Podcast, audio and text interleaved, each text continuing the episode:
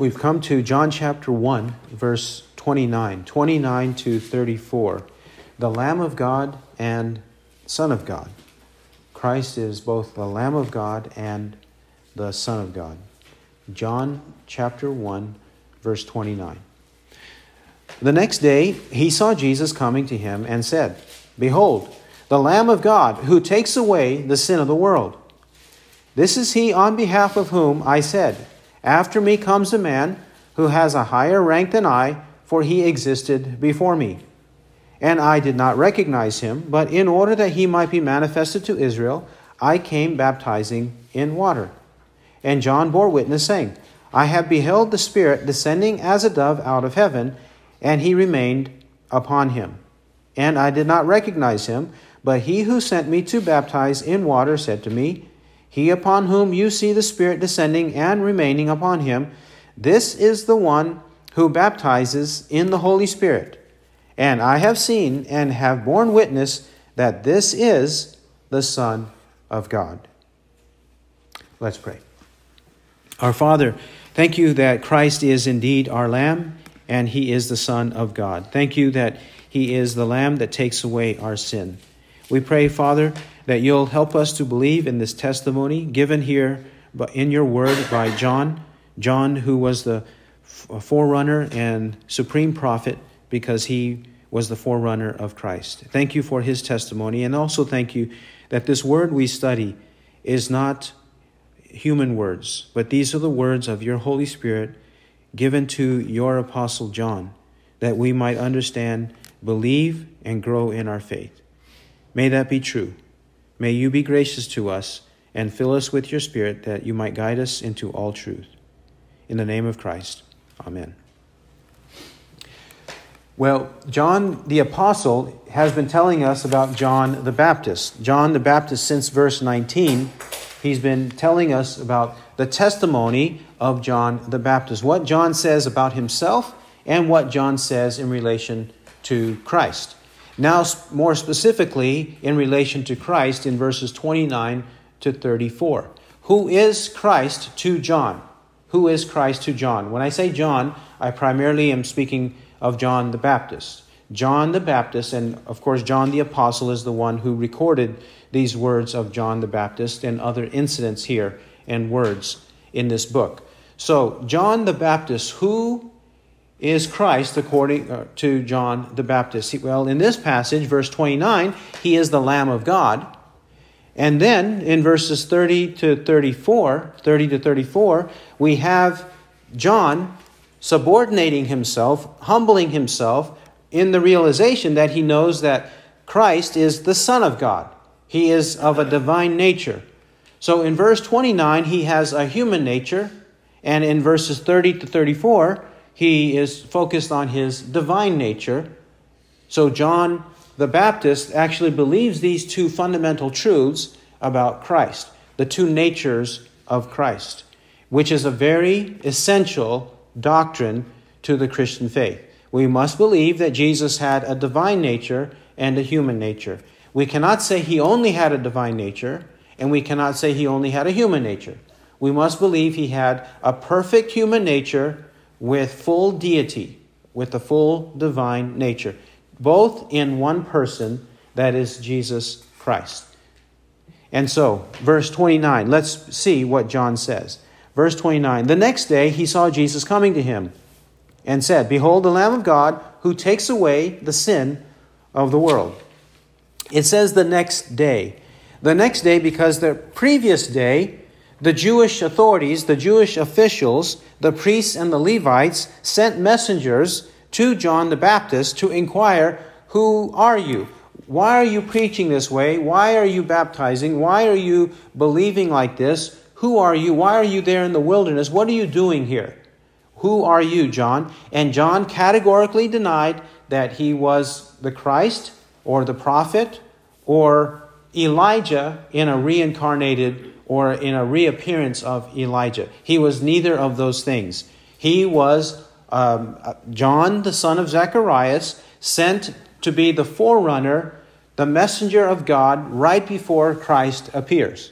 So the previous day is when he clarified all this to the religious leaders of the day.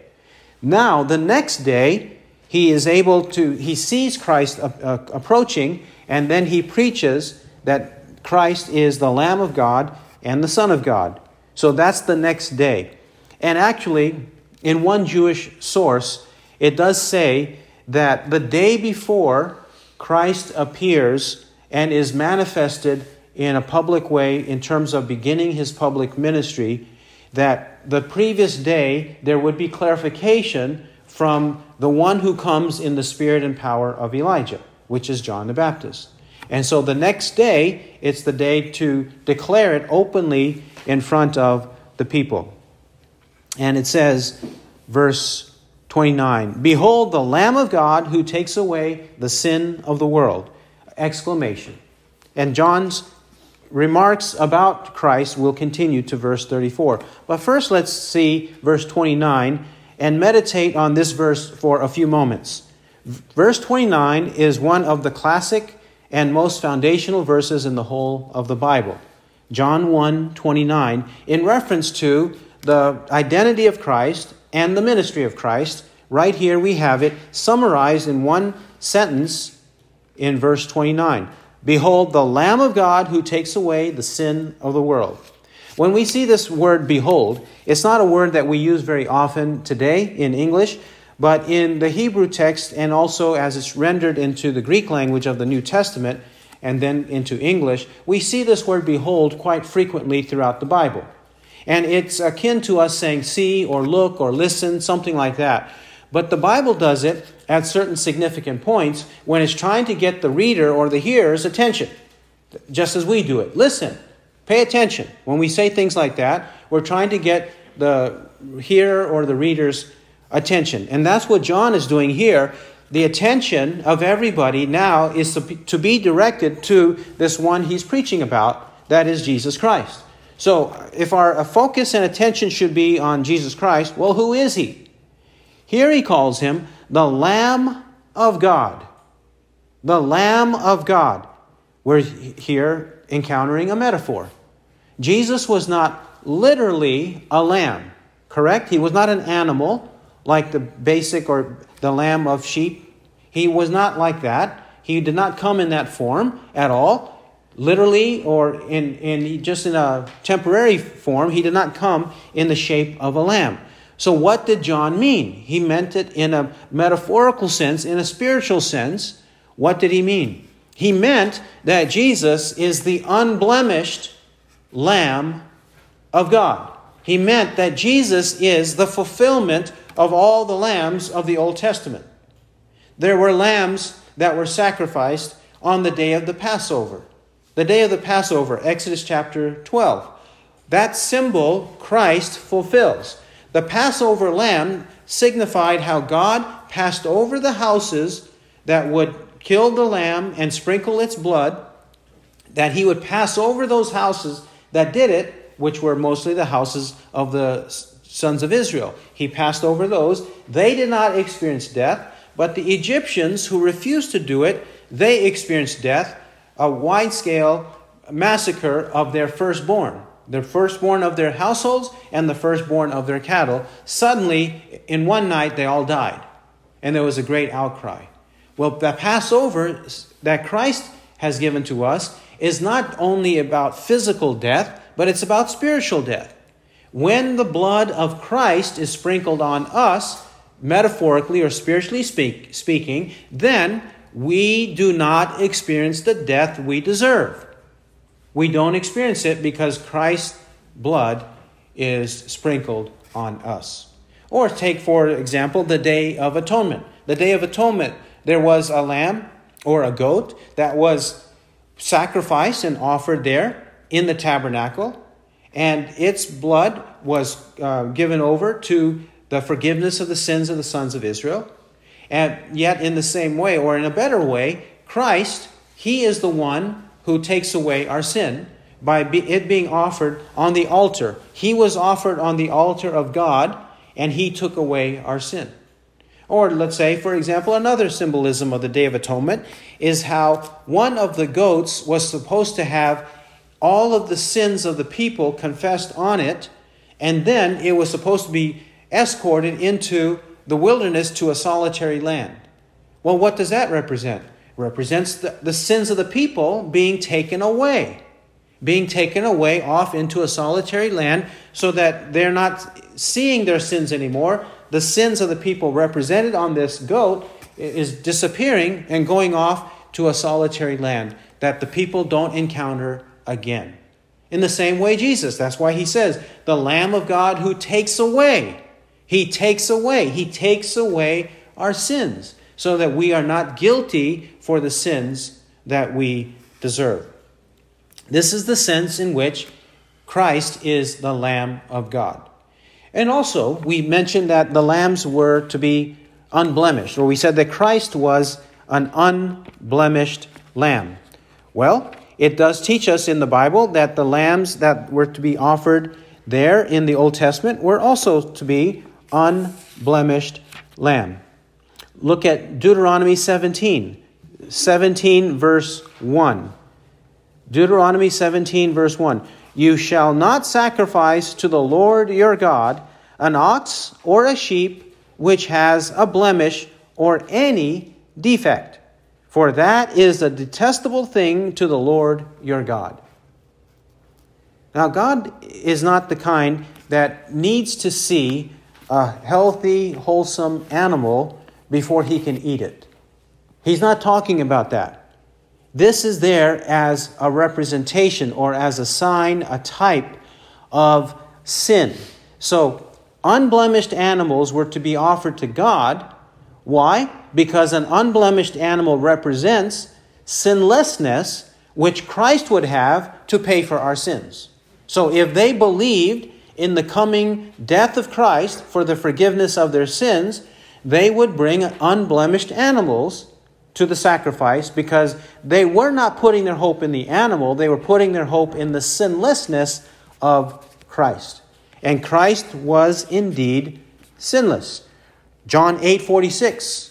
Which one of you convicts me of sin? He challenged the people. Which one of you convicts me of sin? 1 Peter 2:21-22. Who committed no sin, nor was any deceit found in his mouth.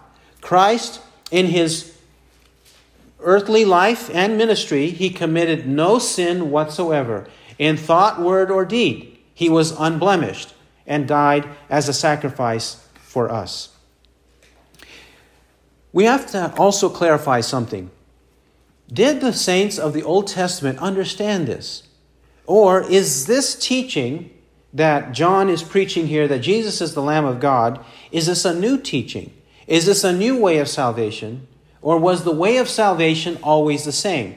From the book of Genesis to the book of Revelation, is the one way of salvation, is there only one way? Is it all one and the same?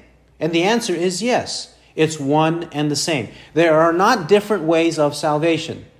There cannot be that. We will show, for example, in Psalm 40. Psalm 40, verse 6. Psalm 40, verse 6. Here we see that David, when he writes this, understands, and the people he instructs understand, that sacrifices are insufficient. Notice, Psalm 40, verse 6. Sacrifice and meal offering you have not desired. My ears you have opened. Burnt offering and sin offering you have not required. Then I said, Behold, I come. In the scroll of the book it is written of me, I delight to do your will, O my God. Your law is within my heart. Now, what is this? And who is speaking here? We know David is writing at the beginning of the psalm. We know David is the composer, the author of this psalm. But who is speaking? And to whom is he speaking? If you cross-reference this to Hebrews 10, 5-7, the speaker here is Christ, the Son of God, speaking to the Father. The Son is speaking to the Father, and then he says, Sacrifice and meal offering you have not desired. you, Father, you have not desired and you have not required these sacrifices. You haven't desired them and you haven't required them. But wait a minute. Since the time of Adam and Eve and the time of Moses, they were desired and required in a sense, because God says that they must offer them. So in what way are they not desired and required? They're not desired and required as the means of salvation, as the means of the remission of sins, for the forgiveness of sins. They're not desired and required for that. Only Christ is desired and required. That's why he says in verse 7, "Then I said," that's Christ speaking, "Then I, Christ, said, Behold, I come. In the scroll of the book it is written of me, I delight to do your will, O my God. Your law is within my heart."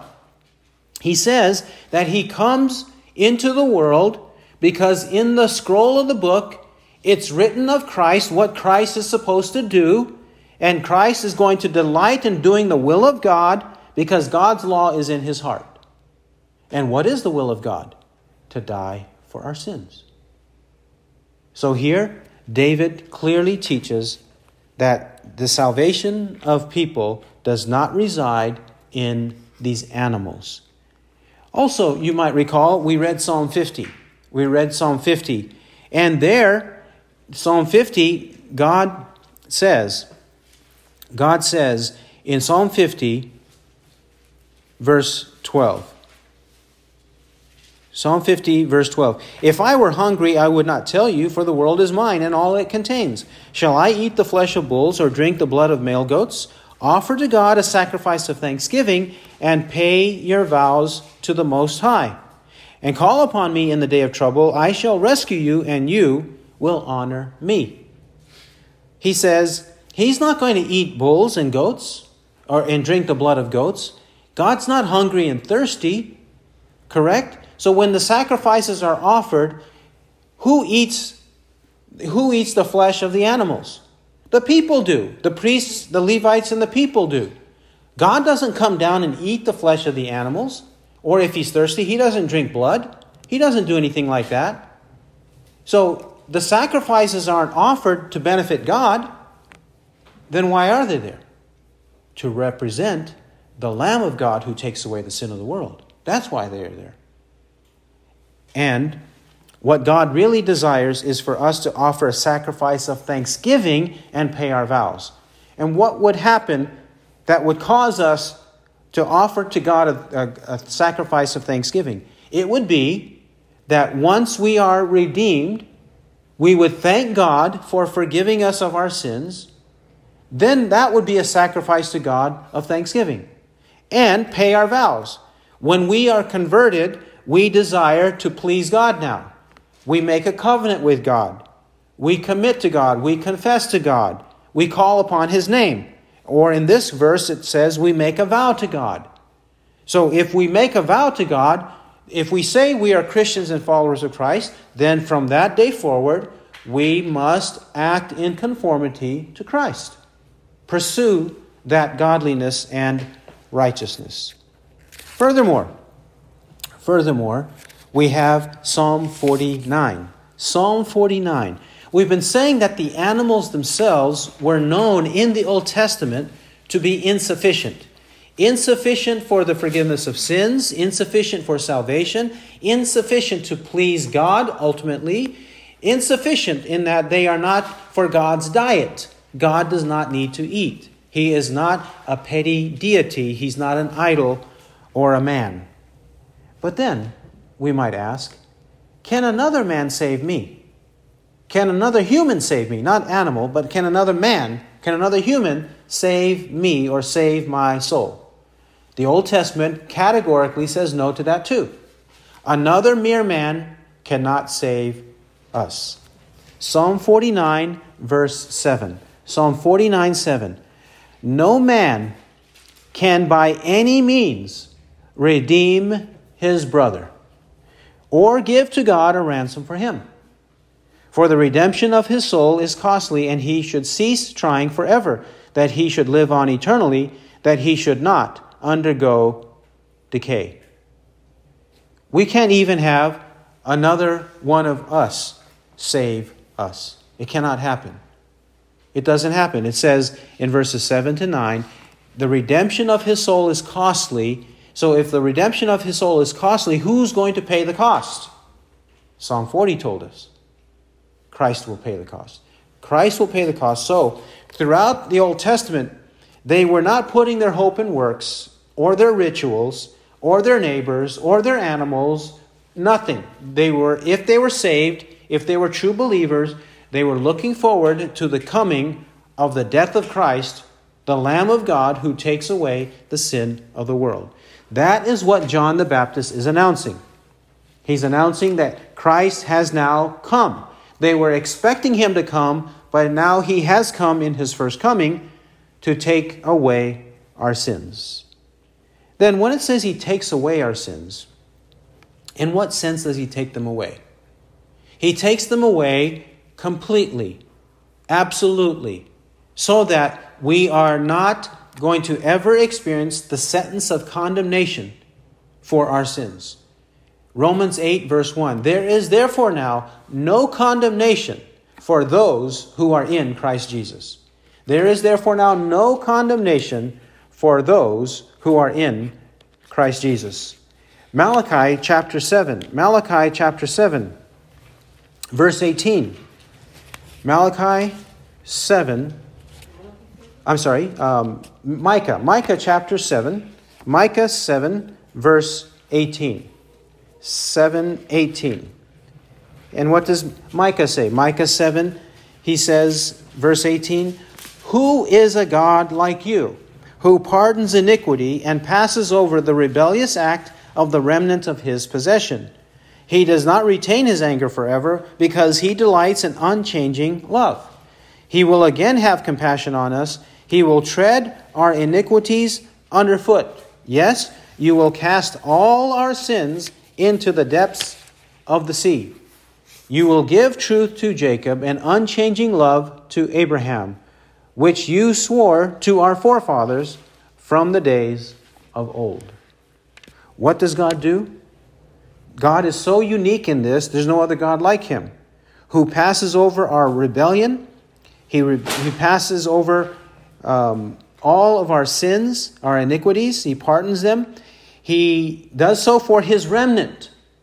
Notice there, not for everybody, but for his remnant, he takes care of us. His anger is not against us anymore, but he displays and gives us his unchanging love, steadfast love. It will not disappear, it will not dissipate, it will not weaken, nothing will happen to it. And his compassion toward us is as though he treads on our iniquities underfoot. When we tread or when we step on things, they are usually loathsome and despised things. And that's what God does to our sins. He gets rid of them or takes them away by trampling upon our sins. And not only that, he casts them into the depth of the sea. Once something is cast into the depth of the sea, can it be recovered? No. Will we recover it? No. If we think about God casting our sins into the deepest of oceans, there's no way that he's going to call them up again. There's no way he's going to go down deep sea diving and pull up our sins and then manifest our sins to us and hold us accountable on the day of judgment. It's not going to happen.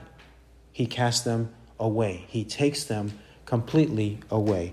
And he grants to us truth and unchanging love, which he promised the forefathers. That's what we have in him. And one more place is Psalm 103. Psalm 103, verse 10. 103, verse 10. He has not dealt with us according to our sins, nor rewarded us according to our iniquities. For as high as the heavens are above the earth, so great is his loving kindness toward those who fear him. As far as the east is from the west, so far has he removed our transgressions from us. Just as a father has compassion on his children, so the Lord has compassion on those who fear him. For he himself knows our frame. He is mindful that we are but dust. He doesn't give us what we deserve, verse 10 says.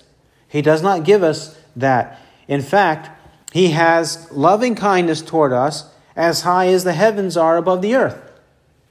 That is immense, correct? That's how much immensity or abundance His loving kindness is toward us. It goes from earth all the way up into the heavens, the great distance up into the heavens. And not only that, He separates us from our sins as far as the east is from the west. Great distance even across the globe. He removes them. And then He treats us like father to son, father to His children. He gives us compassion because we fear Him. He is compassionate toward us or merciful toward us because we belong to Him. We are a part of His family. And He knows that we have to have this happen. It cannot happen by our own strength, by our own effort, because He knows our frame. He knows we are but dust. That's who we are. We are feeble. We are weak. We cannot do what we need to do for our salvation. So if we can't do it, God does it for us that we might be saved. That's the kind of love and compassion He manifests to us. This is the sense in which He takes it away. Completely takes it away. So we should have faith in this, confidence in this, and not be miserable and guilty in the squalor of our sins. That's not the way we should be living, but live with the realization that He has removed it completely away from us. Verse 29, back to John 1:29. John 1:29. It says, He takes away the sin of the world. He takes away the sin of the world. This phrase, the sin, is singular here, but John is using it in order to be using this in the collective singular sense. He's talking about sins, all of our sins, but he's saying it with one short word in a collective singular word. That's the way in which he is using the word the sin of the world. Even in English, we have certain nouns that are singular, and they are known as collective singular nouns, such as the word fish. If you want to say one fish or 10 fish, you just say fish.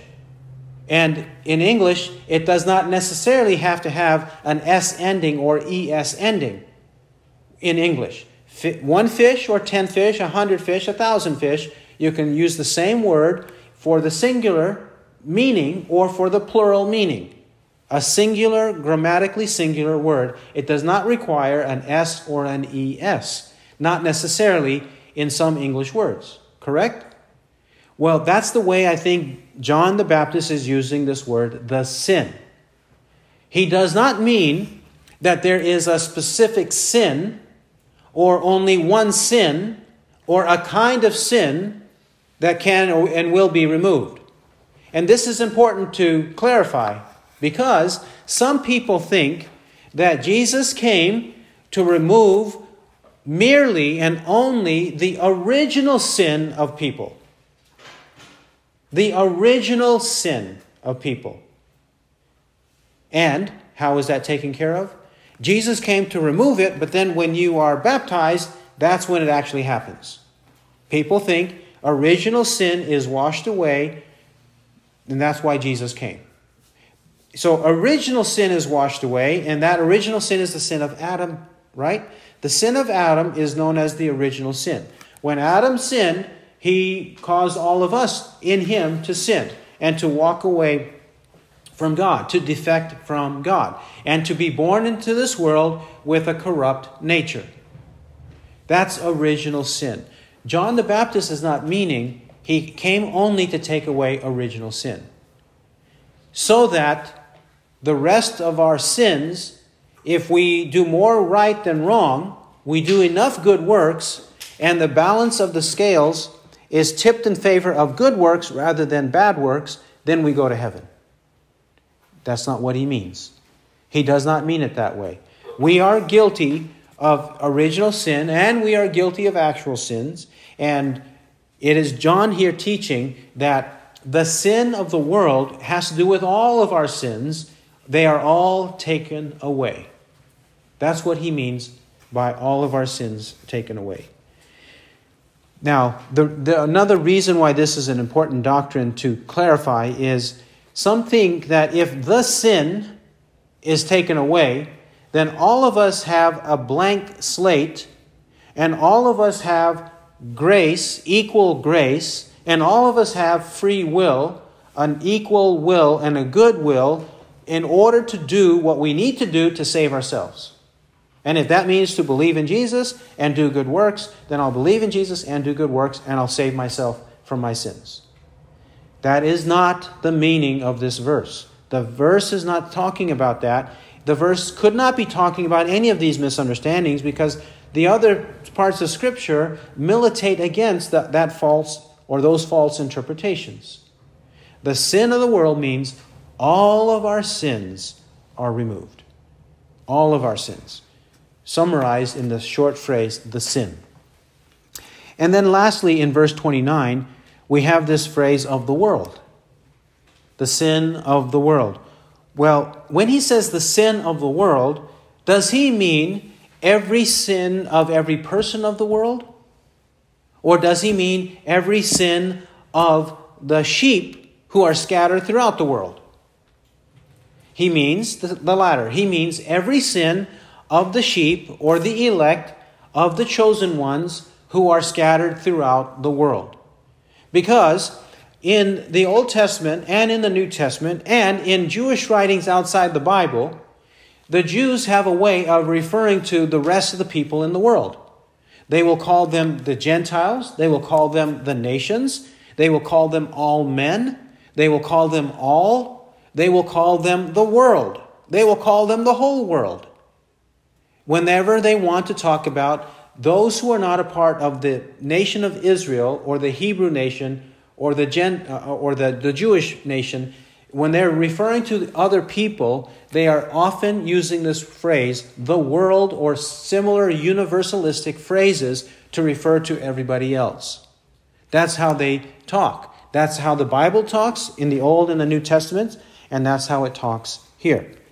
Now let's see from John chapter 6. Let's see from John chapter 6 that is indeed what John the Baptist meant. John chapter 6. John chapter 6, 32. 6:32. Jesus therefore said to them, "Truly, truly, I say to you, it is not Moses who has given you the bread of heaven, but it is my Father who gives you the true bread out of heaven.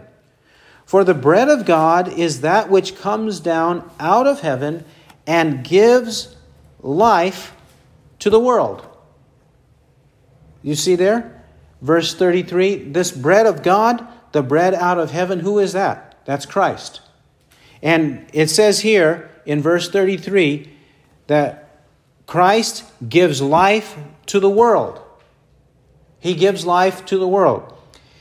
If it says he gives life to the world, if it means every person in the world, then that means every person in the world is saved and goes to heaven. But that's not what he meant. He meant that he gives life to all of the sheep in the world, all of the elect in the world, all of those who would believe. He gives life to those people, to the believers throughout the world. That's the same way in which we should take John 1:29, because John 1:29 and John 6:33 both say he gives life to the world, and here takes away the sin of the world. Well, in John 1:29, if every person in the world, their sin is taken away, then they all should be saved. They should not pay for their sins in hell. Because if our sins are not taken away, we die in our sins and go to hell. How do we know that? John chapter 8. John chapter 8. Either our sins are taken away or we die in them. It says here in John 8:24. John 8:24. "I said therefore to you that you shall die in your sins. For unless you believe that I am he, you shall die in your sins. There he says it clearly, that they would die in their sins unless they believed in him. If they don't believe in him, then they are going to continue to have their sins be the source of their guilt and condemnation and eternal death, and they will not receive eternal life. That means that if people die in their sins, then their sins were not taken away. They don't have eternal life. But John 1:29 and 6:33, just to use two examples, clearly teach us that these sins are taken away of the world, and the world does receive life. So who is it in the world? It must be the world of believers, the world of the elect.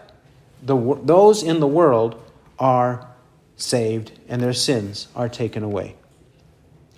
Now, we've spoken of the humanity of Christ. He actually came into the world to die for us. Now let's look at the deity of Christ, or the divine nature of Christ. Verse 30. John the Baptist acknowledges the following. Verse 30. This is he on behalf of whom I said, after me comes a man who has a higher rank than I, for he existed before me. He said that he's been preaching this. He's been teaching this, that a man is coming after him that has a higher rank than John because he existed before John. You may recall that we've been saying that according to Luke chapter 1, the span of time in the physical birth of John the Baptist and Jesus is at least 6 months. Okay, a 6-month difference between the time that John was born and Jesus was born. So John was older in physical age than Jesus, right? But it says here, John is acknowledging that Christ has a higher rank than he does because Christ existed before him. So John must be speaking of the deity of Christ. He said that in John 1:15. John bore witness of him and cried out, saying, this was he of whom I said, he who comes after me has a higher rank than I, for he existed before me. So John not only believes that Jesus has a human nature, but Jesus also has a divine nature. Now you may say, but it says here, man, verse 30. Yes, man. We just spoke of that in verse 29. But now he's making the connection between the man he made reference to in verse 29 to the God he's referring to in verses 30 to 34. He's the man, but he's also God. Actually, the Old Testament predicts this very thing. Zechariah chapter 13. Zechariah chapter 13. Turn back a few pages from Matthew and go to Zechariah. Zechariah 13, verse 7. 13:7. God is speaking, God the Father is speaking, and he says this. Awake, O sword, against my shepherd, and against the man, my associate, declares the Lord of hosts. Strike the shepherd, that the sheep may be scattered, and I will turn my hand against the little ones. The Father is speaking, and he's saying, calling on the sword to strike the shepherd that the sheep may be scattered. We know that this was fulfilled when Jesus was about to be crucified. Matthew 26:31, when Jesus was about to be crucified, this is the Father ordaining that this would happen. And then Jesus' sheep, his disciples, would be scattered. They would walk away, run away from that time of arrest. Well, look here at verse 7. What else does it say about God's shepherd, God's good shepherd? Who is it? He's not only called my shepherd, he's called the man, my associate. The man, my associate. So he is the shepherd, and he is the man, and he is the associate. All gods. God's shepherd, God's man, God's associate. Now, shepherd has to do with how he is good and he lays down his life for the sheep. Man has to do with his human nature. And my associate. Who do we call associates these days? An associate is meant to convey an equal, right? Even today, many times, sometimes for political reasons, instead of calling employees employees, what do they call them? In order to make the employee feel better than, whatever position he's holding, they don't call them employees these days. They don't call them that. They try not to use the word employee. They try to use the word associate. Everybody's an associate. Everybody's an equal, even though there's still ranks in the company and in the business, right? They still call everybody an associate. Why? To make everybody think or feel that they are equal with the next person in the same business, correct? Well, in this case, God's using the word in a true sense. So who is equal to the Father? The Son. We know he's talking about the Son. So the Son of God is here called Shepherd, Man, and Associate. Christ is called all three in this verse. And that's what John the Baptist meant. That this man who is coming, after me comes a man who has a higher rank than I, for he existed before me. Further, verse 31. Verses 31 and 33 begin in the same way. And I did not recognize him. And I did not recognize him. What does he mean by this? If John the Baptist is the forerunner of Christ, why does he say, I did not recognize him? If John is a relative of Jesus, why did he not recognize him? It says here in verse 31, but in order that he might be manifested to Israel, I came baptizing in water. In order that he might be manifested to Israel, I came baptizing in water. Now, what he means is that he was not a familiar friend to Jesus. He did not know him by sight. He was not so familiar as a familiar friend or a familiar relative to Jesus that he could identify him by sight. And I say by sight. Now, to show this, look at Galatians chapter 1. Keep your hand in John and go to Galatians chapter 1. Galatians chapter 1, verse 22. Galatians chapter 1, verse 22. Paul the Apostle is explaining his conversion. Galatians 1, 22, he's explaining his conversion. And you may recall that after Paul's conversion, the churches were suspicious of him. They didn't trust him. They thought he might be a spy, pretending to convert, but really to seek him out and spy out the Christians and do them harm, right? And the churches heard of him, many of the churches heard of him, but never actually saw him and knew what he looked like.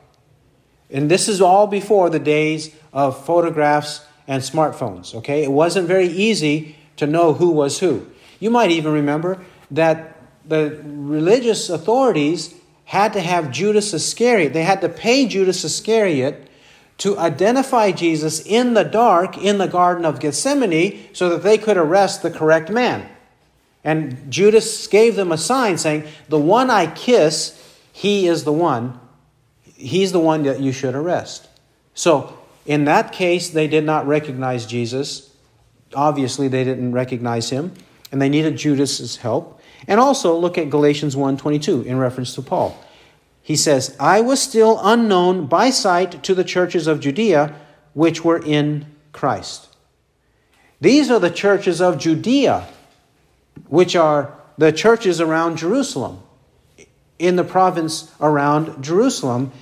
Many of those churches did not know what Paul looked like. They heard of him, but they never met him and known him by sight. Paul says, I was unknown by sight. So I needed somebody to help me out. I needed an escort. I needed somebody like Barnabas to help me out, which Barnabas did help him initially and give the churches confidence. Yes, this is Paul the Apostle. He used to persecute us, but he is a real man. He's a real convert. And so don't distrust him. Receive him as a brother in Christ. And so they did. The churches did, based on Barnabas. Well, I believe that John the Baptist, in the same way, was not so familiar with the identity of Christ or the appearance of Christ that he was able to identify him and point him out. Look at Luke chapter 3. Luke chapter 3.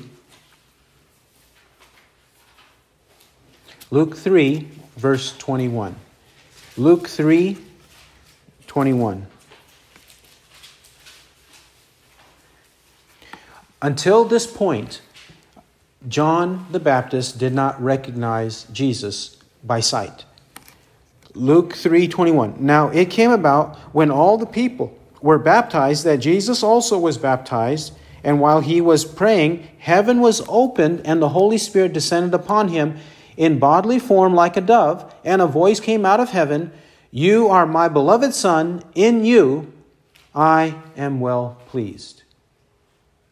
I believe it's at this point that John receives intimation, he receives acknowledgement that he is to baptize Christ, and a confirmation that this specific man is to be baptized, just this Jesus of Nazareth is to be baptized, was confirmed because while Christ is praying, the Holy Spirit descends on him in bodily form like a dove.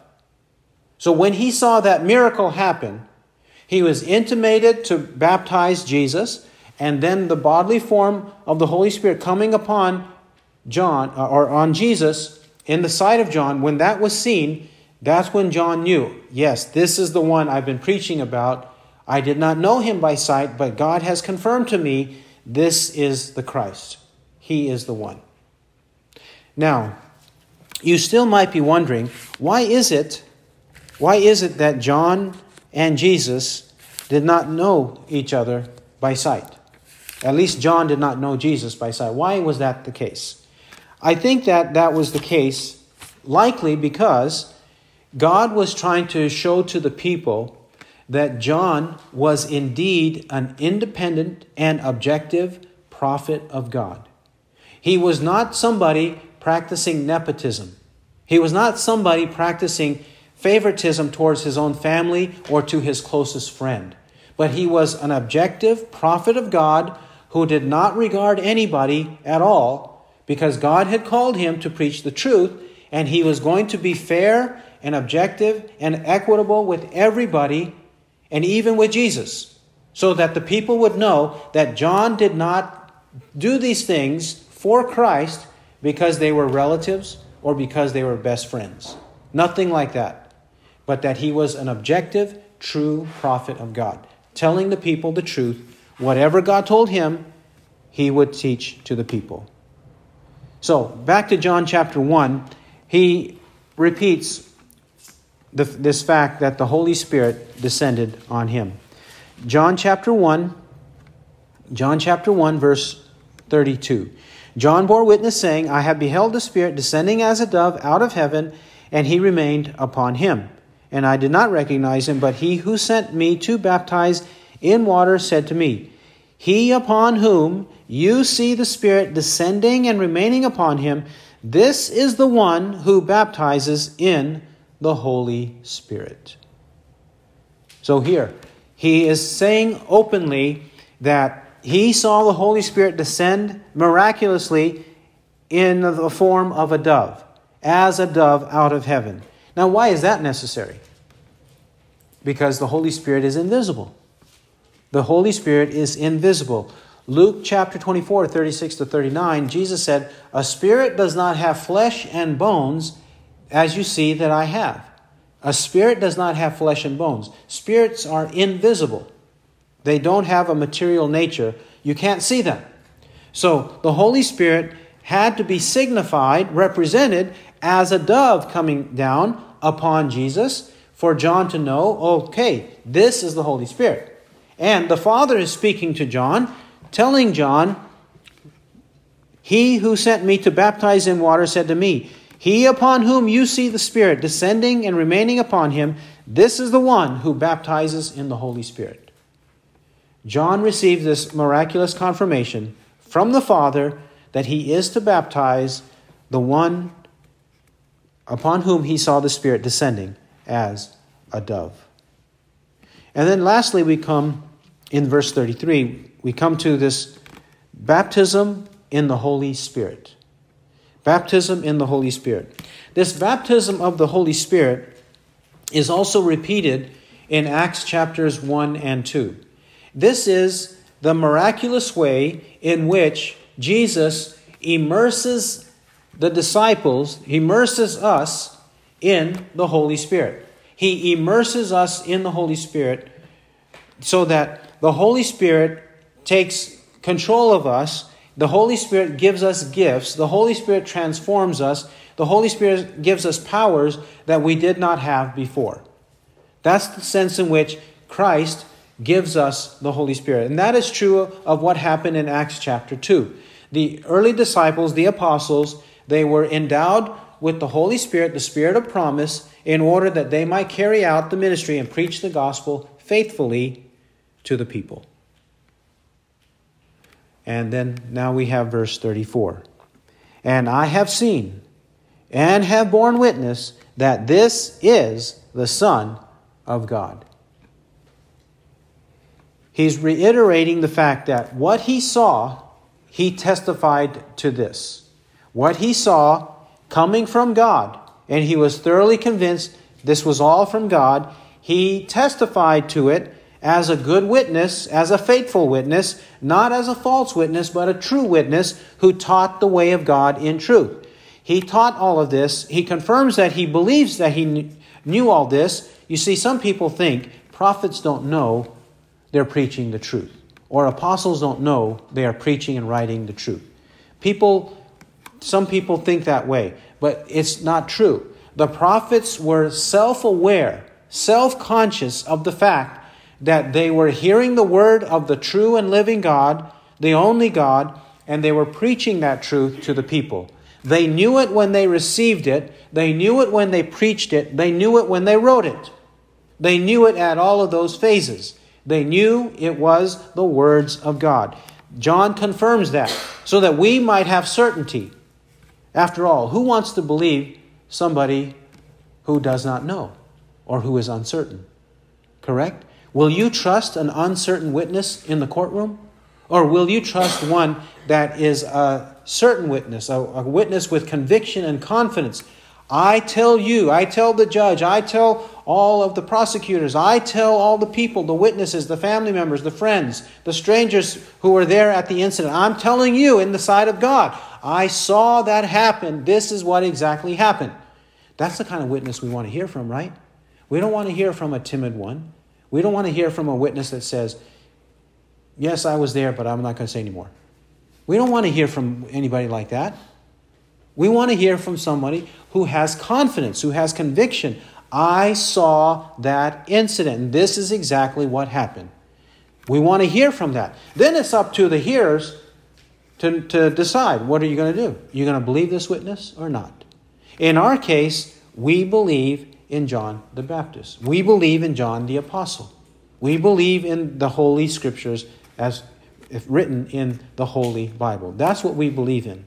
And we believe that Jesus is the Son of God. We believe. And therefore, we speak. 2 Corinthians 4:13. As it is written, I believe, therefore I spoke. So we believe, therefore we also speak. If we truly believe something, we will speak out about it. We will speak up about it. We will verbalize it. We won't keep it as a secret in our minds and hearts. We will open our mouth and say, no, I believe this is right and that is wrong. I believe Christ is the way to God, not some other way to God. We will speak up and teach about it. That's what John did, and so should we. And lastly, what does he say? That this is the Son of God, which is a summary of what he's been saying since the middle part of verse 30 to our verse right here. He's the one who gives us the Holy Spirit. He's the one that saves us from our sins. He's the one that existed before the world was created, before John existed. He is the one that is the source of our salvation, the Son of God. Now, this phrase, Son of God, must be clarified. Son of God does not mean that God the Father in a literal sense, in a physical sense, had a son, and that Jesus was the first son. Why is that necessary? Why is that necessary to clarify? Because Mohammedans, or those who follow Islam, and Jehovah's Witnesses, they have misunderstandings about this. Mohammedans say that the Bible teaches that Jesus was the first or a literal son of the Father. They say that we believe, or the Bible teaches, that the Father and Mary and Jesus, this is the Trinity, and that Jesus is the offspring of the Father, of God the Father. But that's not what we believe, and that's not what the Bible teaches. They have misunderstood, and they spread lies because they won't listen to us when we try to tell them the truth. The same with Jehovah's Witnesses. Jehovah's Witnesses say, in a spiritual sense, not physical but spiritually, that Jesus is the firstborn spirit or angel created by the Father, and then Jesus created the rest of the world. But that's not what the Bible teaches either. He is not the firstborn son or firstborn spirit or firstborn angel, Michael the archangel, the first and foremost creation of God. He's not that. That's not what this verse means. When the Bible says Son of God, it means that he's the only one with this unique son-like relationship with the Father. That's what it meant in John chapter 1, verse 18. The only begotten Son of John 1:18, or John 3:16, the only begotten Son. The only begotten means he's the only one with the sonship relationship, unique sonship relationship with the Father. That's what it means. And why does he have it? Because he possesses deity. He possesses deity, eternal deity. He did not ever become a god, like Mormonism teaches. He always possessed deity from all eternity past. That's the sense in which he is the Son of God. When the Bible says Son of God, it means he has a divine nature. And when the Bible says he is Son of Man, it means he has a human nature and also a divine nature. It means he has a human nature and also a divine nature. So Son of God means he has the nature of God. Son of Man means he has the nature of man. That's what the phrases are intended to mean, and we should believe them.